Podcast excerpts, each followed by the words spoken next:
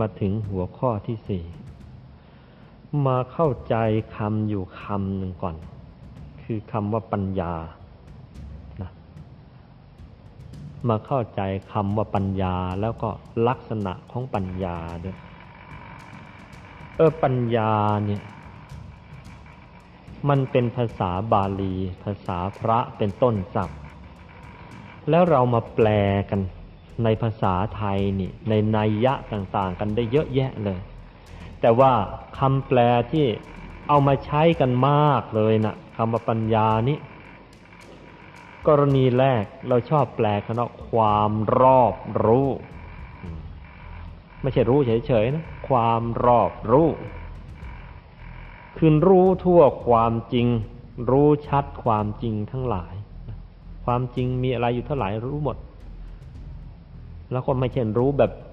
มัวมัวรู้แบบชัดใช่นะรู้ทั่วความจริง รู้ชัดความจริง หรือบางทีเราก็แปลว่าความเข้าใจคือเข้าไปอยู่ในใจจริง ๆ เลย คือเข้าใจชัด เข้าใจถูกหรือเข้าใจทองแท้เข้าใจแจ่มแจ้งนะตกลงความรู้กับความเข้าใจร่วมกันแล้วคือปัญญาในภาษาบาลี เพราะฉะนั้นเวลาที่เทศไปนี้ ถ้าอาตมาใช้คำว่าความรู้ก็ดีคำว่าความเข้าใจก็ดี ก็ขอให้ทราบว่านั่นหมายถึง เออปัญญา แล้วก็ถ้าจะไปเปิดตำรับตำราในพุทธศาสนา ไปเจอคำหลายๆคำต่อไปนี้ ก็ขอให้เข้าใจไว้เถอะ มันก็หมายถึงปัญญาเหมือนกัน แต่ว่า มันเป็นระดับที่ตื้นที่ลึกกว่ากันไป แล้วก็หมายถึงปัญญานั่นแหละ เช่นคำว่าวิชานะคำว่าวิชาคำว่ายาน